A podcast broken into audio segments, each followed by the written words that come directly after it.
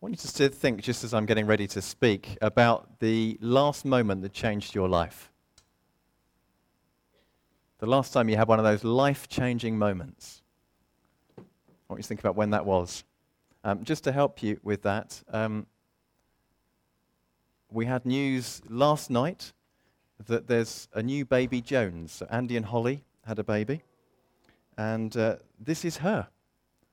And uh, yep, that's right. Uh, the message was just a quick note to say baby has finally come after 60 hours of labour, ending in an emergency C section. But delighted to say she is healthy at eight pounds four. Name to be argued about soon. so that's why I'm referring to her as a her rather than giving you a name because they haven't given her one yet. But um, Holly was here only last Sunday and uh, looking ready to have a baby. And uh, she has finally had a baby, so that's good news. So that for them will be a life changing moment. Uh, it'll be different from today onwards. Uh, you could argue that um, life changing moments are, are, are, not these kind of earth shattering events, but actually it's a series of tiny interconnected events. I suppose it's the London Marathon today, isn't it? Is that right? So, some of you, thank you for being here, folks, instead of running. Because some of you might have done. I know some of you are planning to and have done, but um, and the rest of you laughing are going, No, I'd never do a stupid thing like that. But I guess if you're an elite athlete, an elite marathon runner, perhaps, uh, life changing events aren't necessarily uh, the things that happen just every now and then, but maybe those tiny incremental changes that you build in.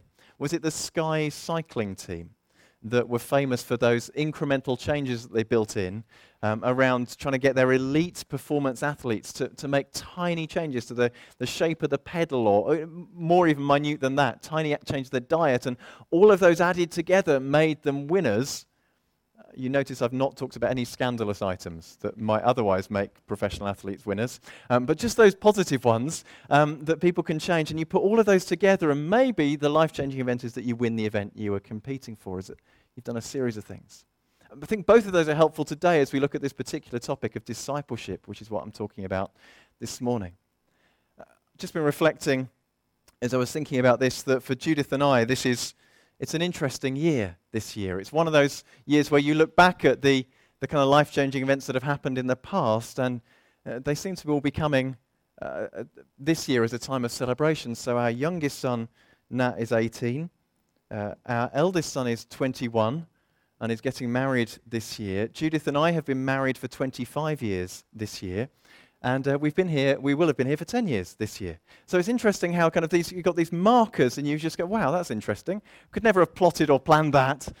It just happens that way. And so we're kind of celebrating this year a year of quite big dates. As a church, it's our 90th birthday this year. And uh, none of us were around to see that. Um, but it's one of those years where there's a lot of different dates that we personally as a family can be thinking of and celebrating. Each one of those for us was a life changing moment. Each one of those altered the tra- trajectory and direction of our lives in a certain way and brought change to us that we've never been the same since as a result of. And I want to talk about those today being moments that we have. I've talked about life changing moments. So I'm going to talk a little bit about moments, those one off occasions where we get that moment that something happens. But moments are great, but they're often momentary.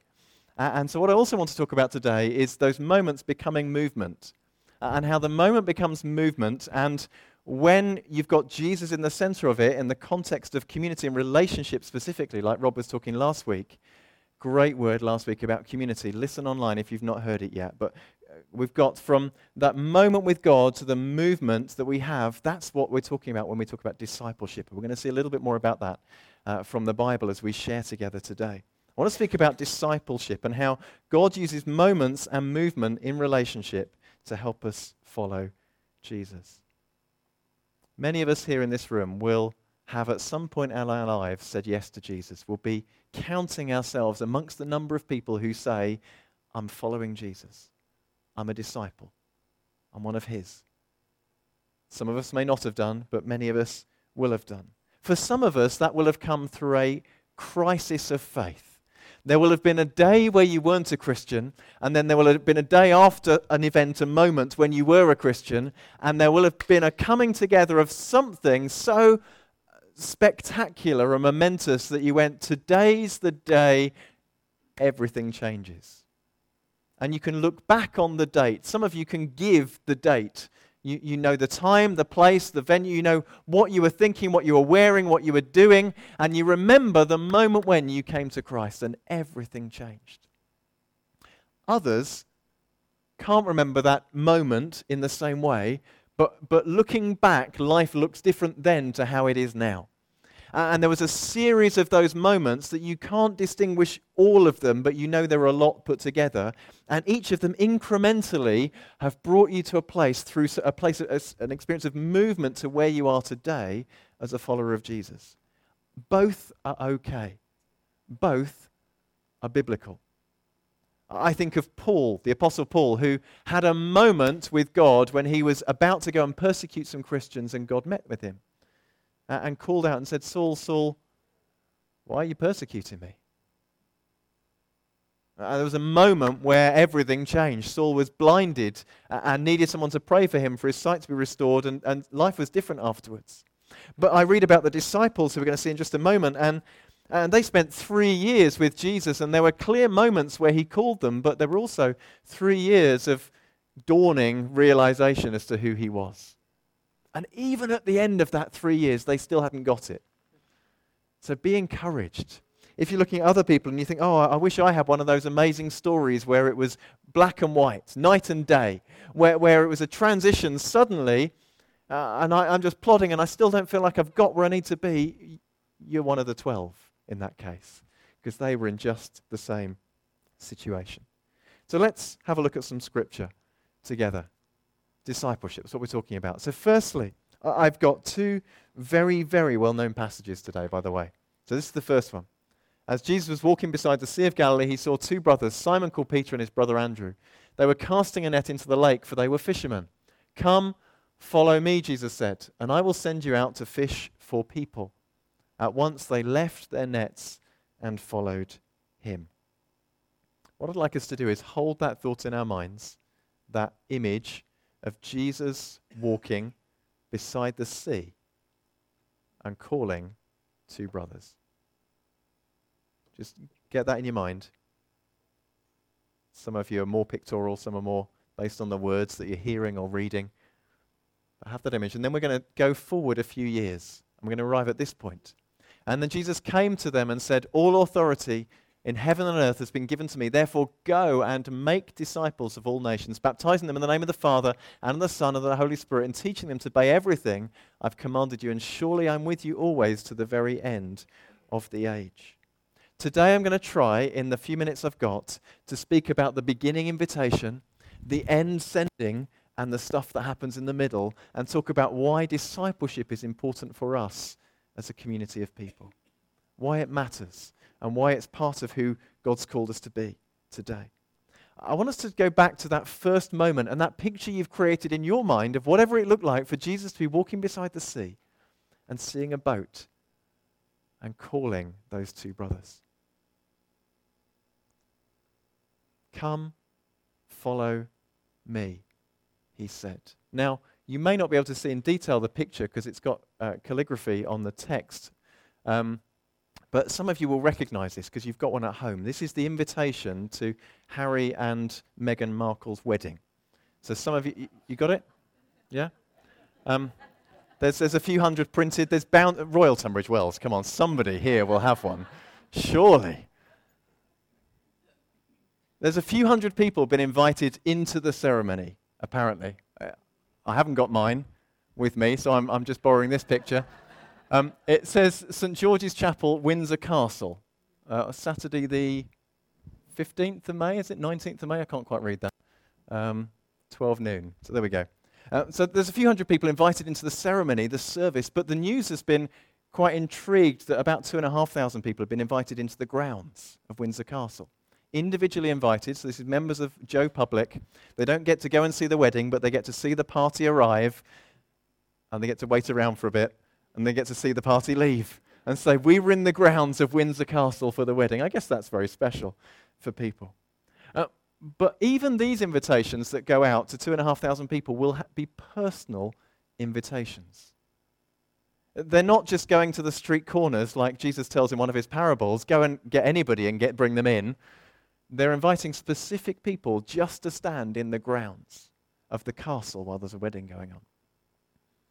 Jesus specifically invites the disciples, those who were going to be his disciples to follow him. It's a specific personal invitation, not general to, to the whole crowd at that point, but he looks at these guys with their boat and he says, Will you come and follow me? It's personal. He's inviting them to come and walk with him, alongside him, to be with him, to be in relationship with him, and journey with him through life. That invitation is personal. It's to be with Jesus, but it's not based on how good they are. It's not based on how clever they are or their experiences. It's not based on their background, political or social, rich or poor. It's not based on any of those sort of things. And in fact, Jesus' group of disciples, who's bigger than the 12, because there are others who attach themselves to this 12 and walk around with them, covers so many different groups of people. He's got different political parties represented. He's got male and female represented. There's all sorts of folk who we see journeying with Jesus who become these followers who aren't part of the 12 and they join in to this, this gang. On the Emmaus Road after the resurrection, there's two people walking along. We know the name of one of them. And they're disciples of Jesus, yet they're not part of the 12. Cleopas is one of them. We read of people like Joseph of Arimathea who gives up a tomb for Jesus' body to be placed in. We read of Zacchaeus who climbs up a tree and invites Jesus to his house and says, Half of all I possess I'll give to the poor. And if I've cheated anyone, I'll pay them back. We read of the Samaritan woman who preached to her community about Jesus. All of these people, disciples, followers of Jesus, but not part of the 12 apostles, but they're invited still to come and be part of Jesus' gang.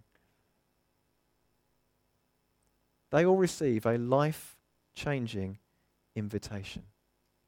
This invitation from Harry, Meghan, or whoever it's from, it might be. It says that Royal Highness the Prince of Wales, I think, is doing the inviting. Oh, there we go. It's from Charles. So he's doing the inviting. Uh, that, if you get that invitation on your doormat, um, I'm sorry it should have already come if it hasn't arrived yet in the post. But if you get it on your doormat, it, it wouldn't change your life. It would change your week. It would change a month as you had bragging rights with your friends to tell them where you were going or where you'd been. It would change your shopping habits as you bought a new outfit to wear but it's not going to change your life, probably. It's a one off occasion. But Jesus' invitation is a life changing one. It's to a life that will never be different. It's to the start of a relationship with Him that will completely transform the trajectory of someone's life. That's what Jesus is inviting us to and inviting them to. To see things that we've never seen before, to do things we thought were impossible to hear things which blow our minds, and to be with Him. That invitation from Jesus to follow Him is an amazing one. You know, when you're listening or when you're following somebody, you can do things you never thought were possible. I'm going to show you in just a moment. When you're following someone else, you can do things you never thought were possible. So here is an example. This isn't a video, unfortunately. This is a Paralympics uh, event, or not Paralympics, sorry, uh, it's a, an athletics event with disabled athletes competing. I don't think it's the Olympics.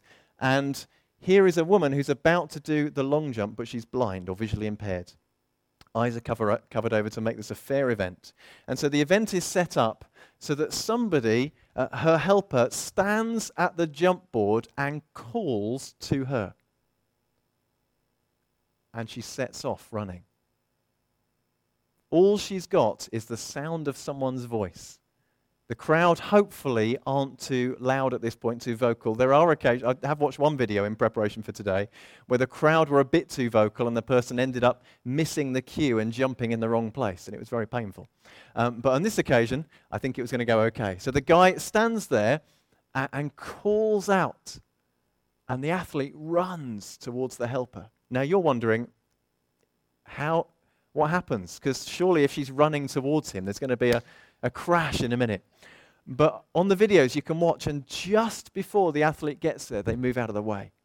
And they move out of the way, and the athlete has to jump, not being able to see where they are or what they're jumping onto, and as far as they can. Now, they're only able to do that because somebody is there calling to them, and they're following the sound of their voice. And together, they're able to do more than the athlete would have done on their own. And, and us following Jesus, us listening to the sound of his voice and, and, and responding to his prompts enables us to do more than we ever could on our own. We never could do the things that, that we can do with Jesus. And the disciples did stuff that was ridiculous, amazing, incredible, mind blowing, and they never could have done it on their own. When we follow Jesus, our lives are changed. He, the Bible says this in John chapter 1. But to all who believed in and accepted him, he gave the right to become children of God. That's amazing. That's a life changing verse. So, simple question at this stage, what I want to share this morning. Have you said yes to Jesus and yes to start journeying with him? If you have, if you haven't, then you can today. If you have, how's it going? How's the journey going? Are you sensing progress from the day you said yes to now? Or is it a fond memory of the day you said yes? That you've, you've printed up a certificate of the day and it's framed. And every now and then we can look back at it and go, yep, on that day, we just carry on with life. I don't think there's anybody in the room that's doing that. None of us want to live that kind of life where it's just a marker, just a moment. We want to be responding to the call of Jesus. He says, Come on, this way, this way, this way. Uh, uh, we want to leap when he tells us to, even if it feels a bit scary. Next thing I want to see is that Jesus is inviting the disciples in this passage when he says, Come, follow me. He's inviting them into a relationship with him. If that starting point is a moment, he invites them to a movement with him, this journey with him. It's how Jesus makes disciples, is relationship. Now, there's a very, very famous verse. I'm using only famous verses, I think, today. Um, I'm not trying to be obscure or clever, just presenting a simple truth about discipleship. But I want you to look at this one, John 3:16. This is the one that if you go to football matches, people often used to have banners with John 3:16 on and athletics events, that sort of thing. For God so loved the world that he gave his one and only Son, that whoever believes in him shall not perish but have eternal life. Okay, so the basic concept is God loves world, so he gives son. World has lots of people in it. Current count, 7 billion ish people. It's quite a few people. What did Jesus do with his life on earth? How many of the world's population at the time did he reach? If God so loved the world that much, wouldn't he come and tell them? You've heard that, haven't you? When people say, well, if I just want God to show up, I want God to turn up in my life. It's all right, Jesus coming back then, but I want him to come in my life. And I want him to turn up, and if he did, I'd, I'd believe in him. And of course, Jesus did come, and God has turned up. But Jesus actually chose to invest his life in 12 people predominantly. And his world shaking, life changing plan was to invite 12 people into relationship with Him and invest in them. That they might be changed and that through them the world might be changed too. Jesus wanted to change the world, and so He invested in 12 and invited them into relationship. And I want you to think for a moment about the kind of relationship that they had. So, the disciples saw Jesus when he was angry the disciples saw Jesus when he was tired, when he was hungry, when he was happy, when he was excited. The disciples got to walk alongside Jesus. This wasn't what we're doing now, where someone stands on a stage and talks and people listen and it's kind of not so much participation going on, but, but they, Jesus invited them to journey through life with him, to be with him, to be part of his gang, to hang out together, to spend time together, to build a daily relationship with. Yeah, they ate so many meals together. Wouldn't you love to be there? When, when you read the pages of the Gospels, aren't there some stories you'd love to have been in? Some of you would have loved to, some of us would have been loved to have been at, at the tomb of Lazarus when Jesus says, Lazarus, come out. Because we'd have loved to have seen Lazarus emerging and the grave clothes being unwrapped and seen this dead body alive. Some would have loved to have seen uh, people who've been uh, demon possessed being set free or being leprous being healed. I would have loved to have hung out with Jesus at some of the meals. And it's not just because I enjoy food, it's because I would have loved to have caught up with a conversation. Don't you love having a good meal uh, and conversation with friends? And you, the conversation's flowing and they're chatting. And, uh, and as Jesus is there with them, they're, they're doing life, they're being real together as they're sharing together, the, the conversations are open and flowing, and to the point that the disciples are arguing in front of Jesus quite often. They don't hold back.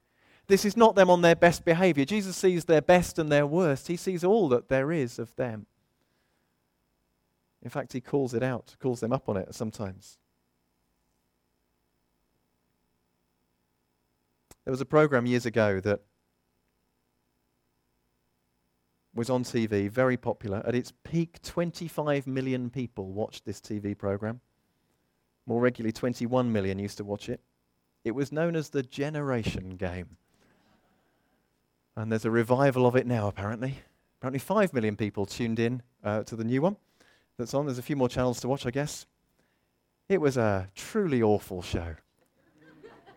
but one of those kind of car crash TV shows that you have to watch because it's so terrible. And the basic premise is that you've got an expert who does a few things, um, shows you how to dance or spin plates or do something. Uh, and then as an amateur, you have to copy and, and try and have a go. And it's funny because no one's any good and plates go flying and, and the events don't work as they should. And everyone goes, ha ha ha, isn't it funny? And just occasionally someone's quite good. But the whole idea is that you've got the brilliant professionals showing the, the, people, the novices who've never done it before. And some of us can think that discipleship's a bit like that, that we've got the professional who, who's there for a moment, tells us what to do, uh, and we try and copy, and then they go away again. And, and it's not like that. Jesus is with the disciples again and again. And they're following him and imitating him, but they don't just get one hit and then he's gone. He spends time with them, months and years with them, as, as he walks them through what it means to try and fail and try again, and fail again and try again and he helps them and he carries them through. And Jesus done it, does it in a context of relationship, but it's also in a context of challenge and conflict. Do you know, I've come to realize as I've walked with Jesus more and more that conflict's not something to be avoided, it's to be embraced. You know, most of us like conf- most of us are conflict averse. If, if there's a fight to be had, we'll rather go the other way. If there's a, an argument to be had, we'd rather avoid it. If there's a challenge coming, we'd rather uh, just it, it goes away. But actually, Jesus allows uh, conflict and challenge to be right at the heart of how he raises up those disciples. Right at the heart of it is this constant conflict and challenge, encouragement, challenge, encouragement, challenge, encouragement, challenge. And there's time after time after time when when the disciples like they think they're doing the right thing and jesus says oh you what have you done now? And he's really harsh with them. But it's a relationship of love and challenge where it's not comfortable. I've got a quote i'm going to skip over. He encourages them to love one another. He says by this everyone will know that you're my disciples if you love one another. So a quick question. As we're thinking about how Jesus invites us to community with Him, but also community with other people. How's it going? Who are we allowing into our lives to speak to us in the way that Jesus would? Simple question the reason for asking it is because Jesus doesn't just invite the disciples individually to come and walk with him one by one. And I think in our Western culture, often we view it like that. That I've got a one to one relationship with Jesus, that it's me and Jesus. I've got Jesus living in my heart. He's my Savior. He, he's my King. He's my Lord. And all of those things are true, but He invites them into discipleship in the context of community. He invites them as a group. And part of the learning is that this person over here is really irritating.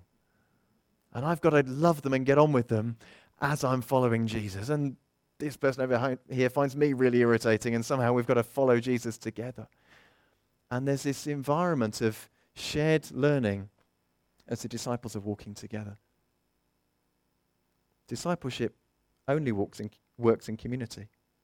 So let me go back to my question How's it going? Who's speaking into our lives and pointing us to Jesus? Who are we allowing into our lives to, to say the tough thing when we need it? Who are we allowing into our lives to say the encouraging thing when we need it? Or are our relationships quite surface? Are we just looking after ourselves? I hope we're not. But you know what? We get busy, don't we? No? Don't you get busy? No, I can sometimes. And y- relationships can, can end up being casual, and, uh, and we're going to have lunch in a bit, and it'll be lovely, and we'll spend time together. But for discipleship to work, for people to have an impact in our lives, for people to point us more to Jesus, the relationships have to go a bit deeper. I'm going to come back to that in just a moment.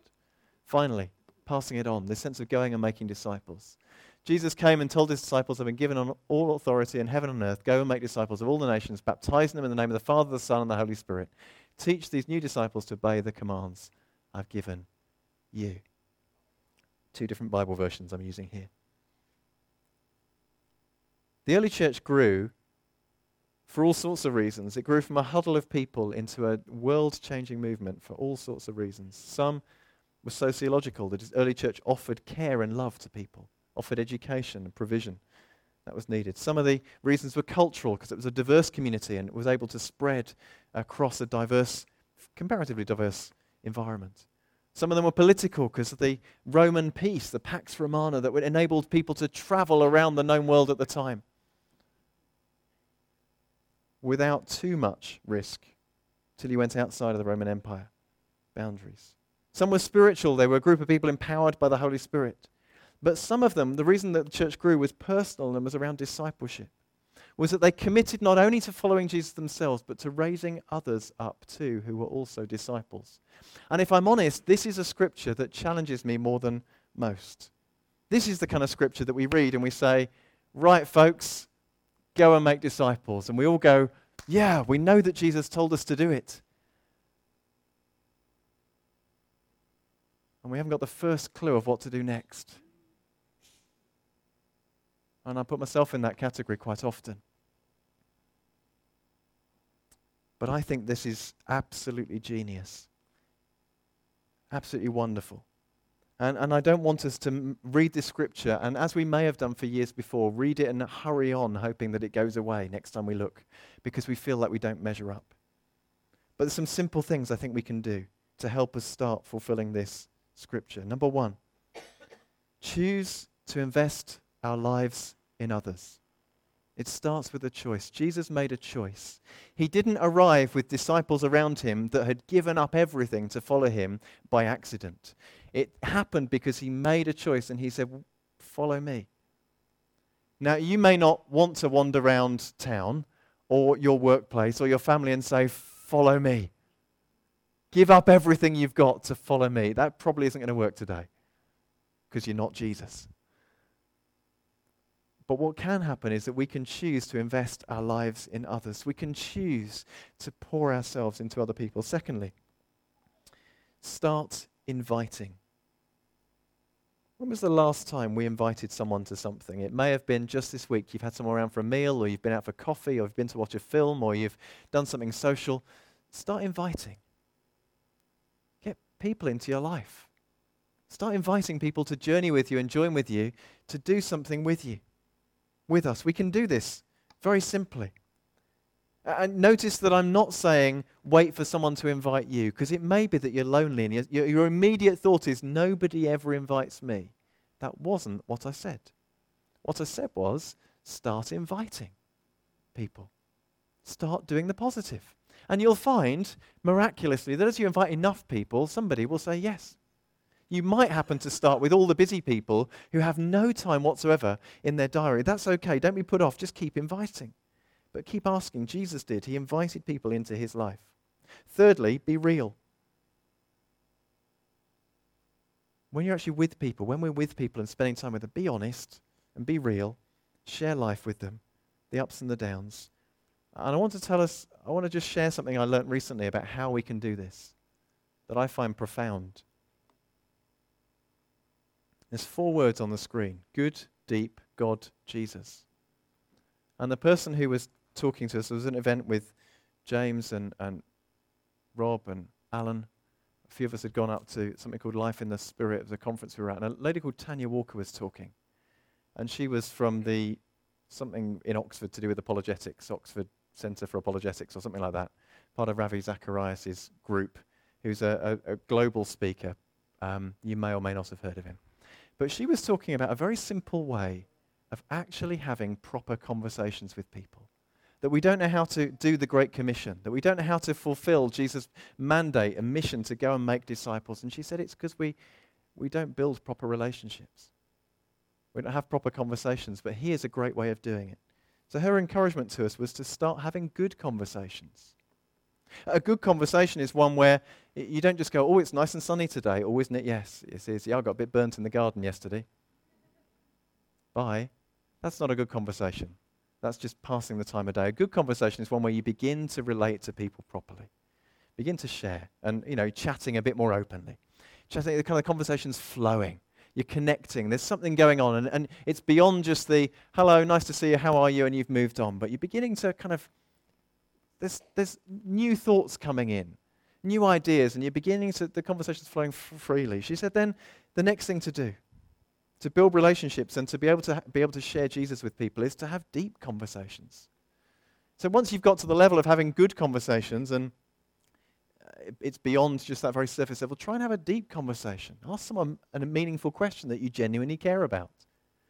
Like if you're talking about something, uh, a situation or a circumstance, or someone's talking about an illness or something, genuinely, if you've got any compassion, we could say something like, Well, how did that make you feel?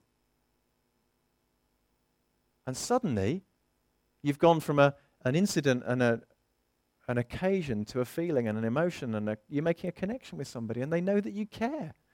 Um, this is basic stuff on how to make friends with people. And I'm sitting there going, Oh, that's quite a good idea. I should try this sometime. So we can go from good conversations to deep conversations where they're meaningful and we're sharing our lives. And then maybe we'll get the privilege of talking about God in that conversation. To encourage people with something that God's doing in our lives. And people will have questions as we're sharing deep conversations that were good conversations and we've got real relationship. This isn't just a, a journey to get someone to a destination and we move on and dump them. This is about doing what Jesus did and pouring our lives into people because we care for them. And then finally, as we've had good conversations, God conversations, because we've had deep conversations, we need to talk about Jesus. Because it's only Jesus that saves. And I was sitting there in this meeting thinking, do you know what? That's probably the most profound message I've heard on discipleship and on sharing the good news of Jesus ever. Good, deep God Jesus. I can remember that. I've only got a little brain, four words, I can cope with that. Good, deep God Jesus. So maybe we can begin having conversations that are good. That people go away from them going, that was a good conversation. I'm glad I spoke to Stuart or whoever it is. Put your own name in. And then we can have deep conversations. Then we can have God conversations. Then we can have Jesus conversations. My challenge as I preach to myself today, and it's a challenge I want to share, is this Who am I personally inviting into my life in a way that's good, in a way that's deep, in a way that has God at the center, and in a way that points to Jesus? Who am I inviting into my life day after day after day that's good, deep, has God at the center and points to Jesus. You see, I love hearing stories of God at work. I love it.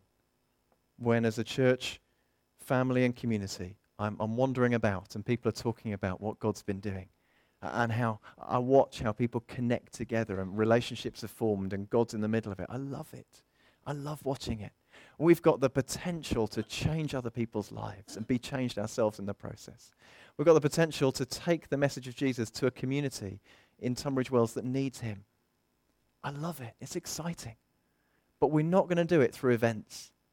And we're not going to do it through um, just rolling out a program. We're only going to do it one to one with people at some level. They might be, those conversations might happen at an event and they might happen at a program. So it's not an either or, but eventually, ultimately, somebody's going to have to talk to somebody. and say, hey, I care about you. Enough to share my life with you. Would you walk with me? Would you journey with me?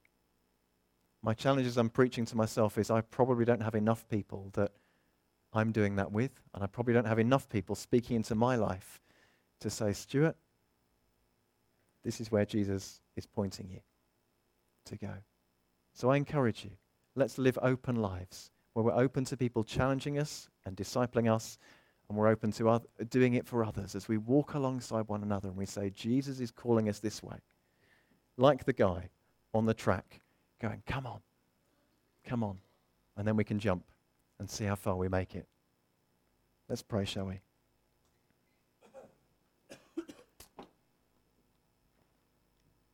I'm mindful as I pray that we are not superstars. I'm mindful as I pray that as ever we talk about following Jesus or leading others to follow him, immediately there's a nagging voice in our minds that tells us that we're not good enough, that people aren't interested, that we tried before and it didn't work, that we're not worthy, that there's that sin that we did that disqualifies us, and I want to address that as I pray. Father, I thank you that you didn't call superstars to follow you. From the beginning of time, you haven't called superstars. And Jesus, when you called the disciples to follow you, they weren't superstars either. They were a messed up bunch of people. And they stayed a bit messed up all through their lives because they were people just like us. And Lord, I pray you'd forgive us for looking at the megastars that we see today and measuring ourselves against them. Lord, we don't really know their story. We only know ours. And we know that ours has flaws and faults and failings in it, but I thank you that you use people such as us time and time again. And I thank you, Lord, that today you're calling us to be your disciples. You're calling us to follow hard after you. You're, inviting us into a relationship with you, which changes our lives. You're inviting us to have a moment with God again and again and again that results in that movement away from where we were into a new relationship of walking with you. And Father, I pray that we would not only do that for ourselves, but be able to do it for others. That we would invite people to join with us as we have good conversations as we share our lives together, may we be pointing people to you, Lord Jesus. God, I pray that if we've lived lives that have been so busy, that they've had no time to, to take other people along with us, that you'd help us find space and pause. You'd help us find a, a moment to reflect on what we're doing. And just open ourselves up to the scary possibility that you want to pour out the bit you've given to us into those around us. Lord, it's scary because sometimes we don't feel we've received much. But I thank you that you have actually given much. And we can begin pouring it into those around us. Lord, may people see Jesus more because of us. And may we be more open to the voice of friends, encouraging us, challenging us, and pointing us to you. In Jesus' name, amen.